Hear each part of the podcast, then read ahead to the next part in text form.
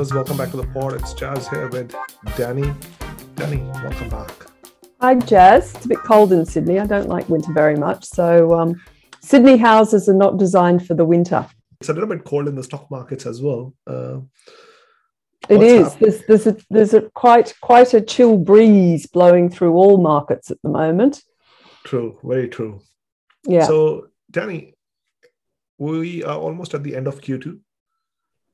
A lot of the things that we discussed over the um, towards the start of the year have played out.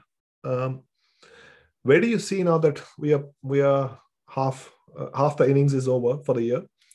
Where do you see this game heading for the rest of the year and kind of next year as well, maybe uh, okay. based on what's going on?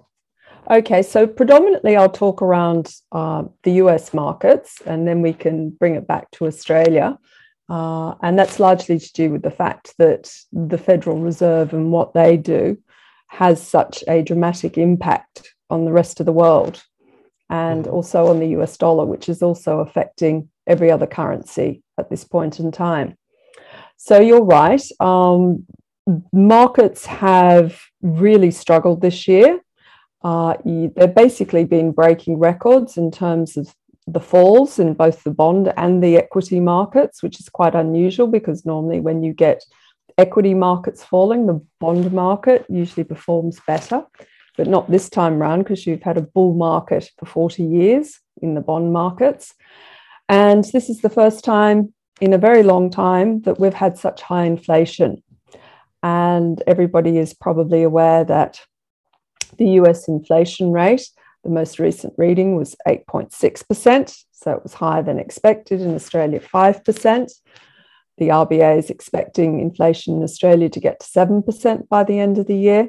And the Federal Reserve is obviously now deeply, deeply concerned by the ongoing increases in inflation in the US. And it all goes back to what happened in previous periods, particularly people are most concerned about the 1970s. And no central banker wants to go down in history as the central banker that let the inflation genie out of the bottle because once inflation is out of the bottle, it's very hard to get it back in. And mm. that's where we're currently at at the moment. So if you mm-hmm. go back to Economics 101, mm-hmm. The Federal Reserve, the central banks, don't have a lot of tools in their box except to change the cash rate or the federal funds rate. They can't necessarily control the bond markets. They can't necessarily control the equity markets. All they can do is push up the cash rates and they can also shrink their balance sheets. So, as you may be aware, in post the March 2020 COVID crash, the Federal Reserve boosted huge amounts of liquidity into the system and expanded their balance sheet greatly. So now they're in the process of twofold, two things. They're contracting their balance sheet by possibly up to $2 trillion. Um, and they're also raising their Fed funds rate. Mm-hmm. So the dual impact of that is to basically raise the cost of finance uh, and the cost of capital. And you're seeing mortgage rates have doubled in the US. Mm-hmm. You're seeing the cost of uh, financing for cars going up. Mm-hmm. And you're also seeing this withdrawal of liquidity as they shrink their balance sheet. Mm-hmm. So, if we look at the cost of capital going up, what they're basically trying to do is make it harder for the consumer to consume because this inflation has been brought about, and I'm sure your listeners are well aware, out of the supply chain problems that first came out of the pandemic and have mm-hmm. been exacerbated by the incursion of Ukraine by Russia, the war there, and mm-hmm. also the lockdowns in China. Now, governments and central banks can't fix supply problems quickly. Mm-hmm. So the only thing they can tackle is consumer demand and actually mm. bring down consumer demand that is more in line with what supply is. And mm-hmm. basically, what they end up doing is potentially uh, causing demand destruction and you've seen it in the results of the quarterly results of Amazon, Target, Walmart over in the US, where you've seen these massive, massive inventory build-ups as the consumer has said, no, we're not going to consume all that stuff that we did in lockdowns. We're possibly going to travel, although that'll probably be the next shoe to drop because the cost of gasoline is so expensive. And basically, the, as consumer demand falls off, economic growth will slow. In both Australia and the US, the consumer represents about 50% of mm-hmm. GDP. So as you slow economic growth, hopefully you will see inflation start to move down. But I think the concern at the moment is, is that the central banks, the Fed, Australia, the ECB, Japan hasn't even moved, mm-hmm. um, basically have been too slow to respond to inflation.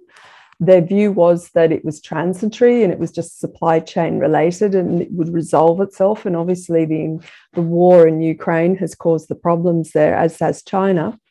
And the concern now is it's becoming stickier and becoming more embedded in expectations. Mm-hmm. And we saw the Fed move with their 75 basis point in the June meeting. It looks like they might go 75 in July as well. Mm-hmm. So they're really, really um, pushing very hard at the moment to slow everything down, even though they're saying they're not going to go into a recession.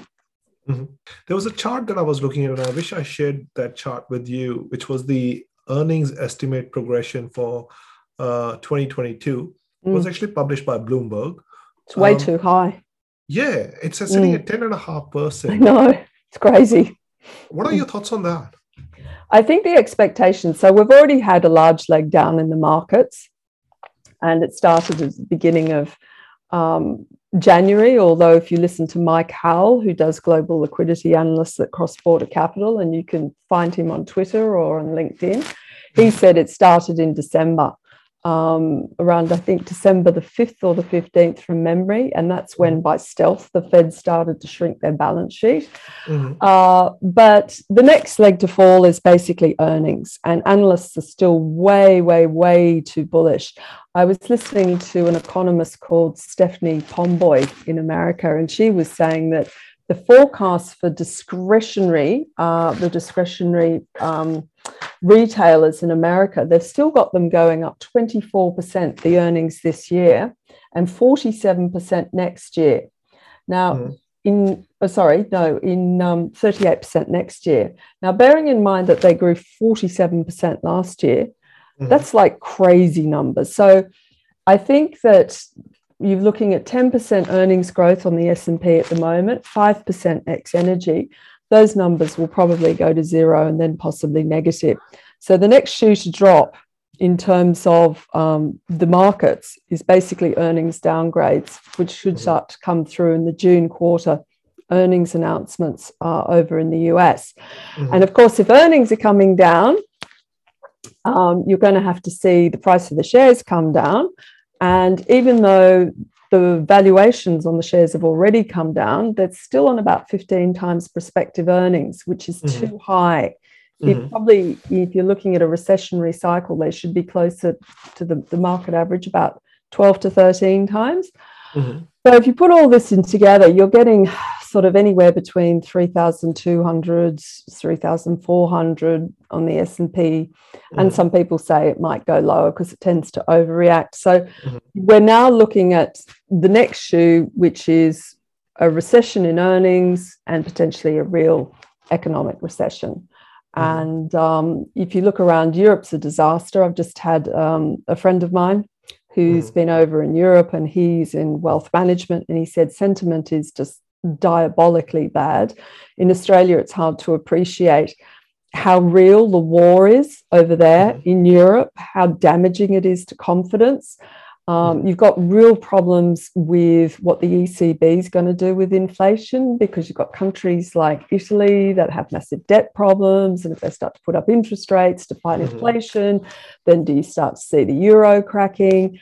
Um, mm. So UK is a mess, Europe's a mess. Um, China is slowing down. They're not easing at the moment because mm. they're trying to support the yuan. Because if you mm. haven't noticed, the US dollar is incredibly strong. Mm-hmm. And Michael Howell refers to this as the weaponizing of the US dollar mm-hmm. because you bring the US dollars back to the US and you cause problems with the likes of for China, which again mm-hmm. is sort of the geopolitical stuff that's going on behind the scenes. And um, America, if it's not in recession, some people feel it will be in the next month or two. And then obviously, some other commentators are saying it'll take till the end of the year, if not the beginning of 2023. But don't underestimate the impact of falling asset prices. So. Americans had $45 trillion invested in US stocks so you've seen, you know, depending on what, where you've been weighted, you've seen anything from a tw- 20 to a 35% fall in that valuation. If you were sitting in in Nasdaq, um, mm-hmm. you've seen starting to see housing prices that'll come under pressure, mm-hmm. and then you can add cryptos to that as well. So the wealth. Decline, the wealth erosion, will feel feed back into the real economy as well. So mm-hmm. it's very hard to find a bullish picture unless okay, unless suddenly they resolve the war in Ukraine. Moment that looks highly unlikely. Mm. Um, Russia is probably going to continue to do everything it can to not only get what it wants out of Ukraine, but also to undermine Europe. Mm. Uh, the only other thing is that for whatever reason, you start to see a peaking or a slowing down in the, the, the change in the rate of inflation. But from what I'm picking up, there's a genuine concern that it's just getting too stubborn. Mm. So at the moment, we're sitting very much risk off. It's about capital preservation. Um, there's no hurry to go in and buy necessarily. We haven't seen the bottom yet. And that's the genuine consensus, with the exception of um, a house like JP Morgan. And I heard of another one that is still bullish that you'll get the index up over you know, up to 4,500, 4,700. But I don't know what's going to make that happen. The real concern is that the more the Fed gets more aggressive in terms of a withdrawing of liquidity and raising interest rates, that you start to get problems in the credit markets and or you get a hedge fund in trouble. And we've seen in the past in 2020-2019 when the repo market, and I'm not a complete specialist on this, but the overnight rate went from, from around zero to 9%. So when the money markets become dysfunctional, the Fed has to step in. So I think people are watching carefully to see how credit markets are doing. Is mm-hmm. illiquidity starting to come in because the financial system is so big and there's so much debt that inevitably, when you're withdrawing the liquidity and you're tightening, you're raising interest rates, it's going to cause stresses. Mm-hmm. And the concern is that you go into an event like March 2020 when things, the, the, the plumbing in the system became dysfunctional, or 2019.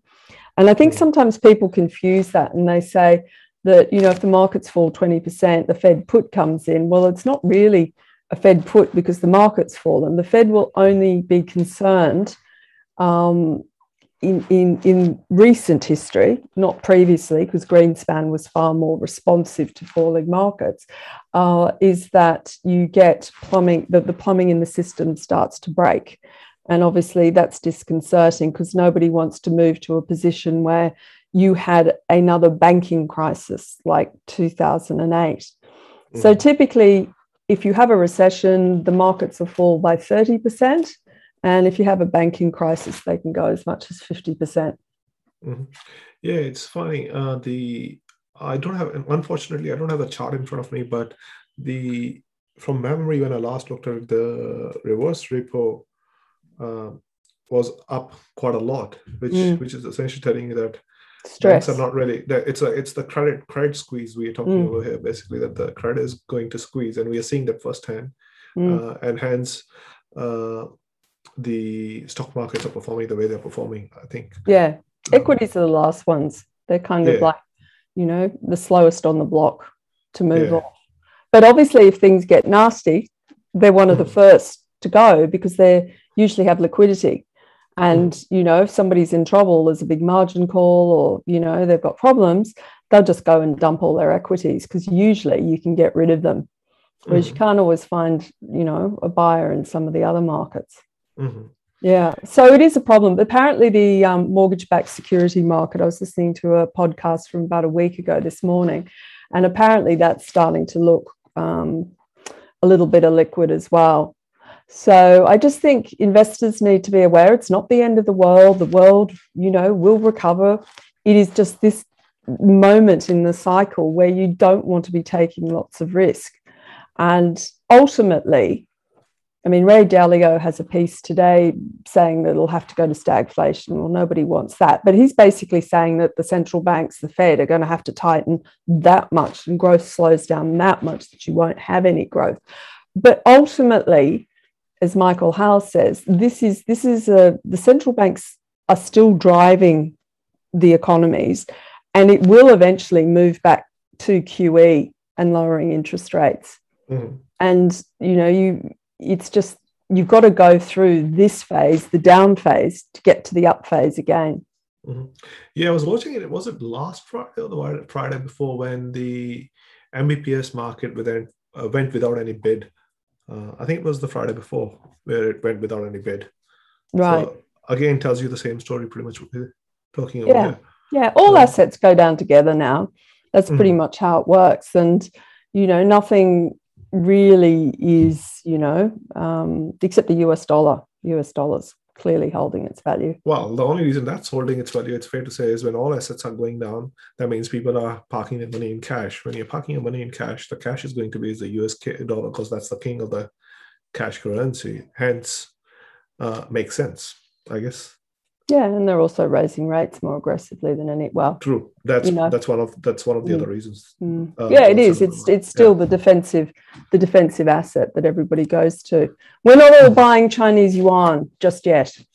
that would be the CBDC central bank digital currency whenever they uh, come out with that. um, so, based on what we have discussed, Danny, mm-hmm. if as an investor, uh, um, how would you invest your money in this market currently? I guess is a question over the next 12 months. Yeah, well, I guess it depends. See, I, I, I, people have been a little bit critical of me because I've been quite bearish, as you know, Jazz, for quite a while. And I've been advocating that people have a lot of cash. And some people say, well, that's just silly. If you're young, you should just be, keep on averaging down. I think you have to be really careful what you're buying at the moment because we just don't know when you roll the dice what's going to happen. Okay, so to give you an example, in the 70s, we didn't have streaming services, we didn't have subscription services. So, what's going to happen this cycle when people go, oh my gosh, I've got to cut back on my discretionary expenditure? So, what am I going to cut back on? Am I going to cut back on three of my subscriptions? Am I not going to upgrade the iPhone? Um, and this is the questions that we actually don't know the answers to. And I mm-hmm. think this cycle is particularly tough because the price rises in energy and food that's flowing through the system mm-hmm. is really affecting a lot of businesses. And it's very hard to tell how it's going to play out. So, for an example, normally you would buy the tobacco companies in a recession. Okay, so mm-hmm. forget ethics and all of that, but normally that's a defensive mm-hmm. because people will still smoke. They'll still smoke and they'll still try and basically mm-hmm. consume alcohol. Um, but this time round, you're getting downgrades for some of them because they're going to cheaper brand cigarettes, mm-hmm. lowest brand, for example. And I think that we just don't know how much of a soft landing or hard landing, like the severity of the recession that we may have, to gauge the impact on company earnings. And the most important thing for people to understand is that margins were at record, record highs. Okay. And there was, I think everyone's underestimated the pull forward in demand in 2020 and 2021. And in the same way, everyone has underestimated the pull forward in demand and the impact on margins it has. When you remove all the stimulus, when you raise interest rates, when the tide goes up, it's going to be more than anyone expected this time. Hmm. So, stock picking is very tricky. Um, I would be most interested to see whether the likes of Tesla, which has had huge, long lists, waiting lists, Mhm. whether or not they're actually going to see demand start to falter.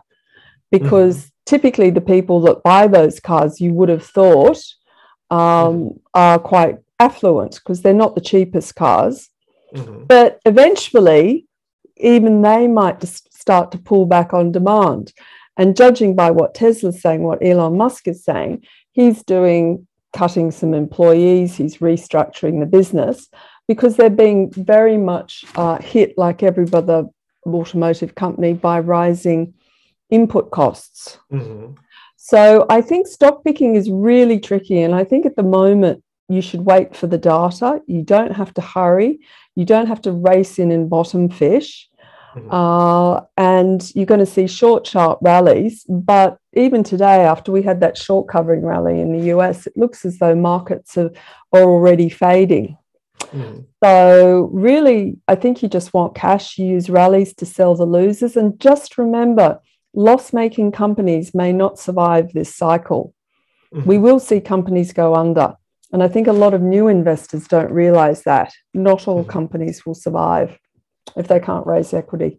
Sorry, I wish I could be more upbeat. It really is a time to just literally, you know, if you've got your cash, you you you you know, and, and also too, mortgage rates are going up, Jazz. Don't underestimate what impact that's going to have here in Australia as well.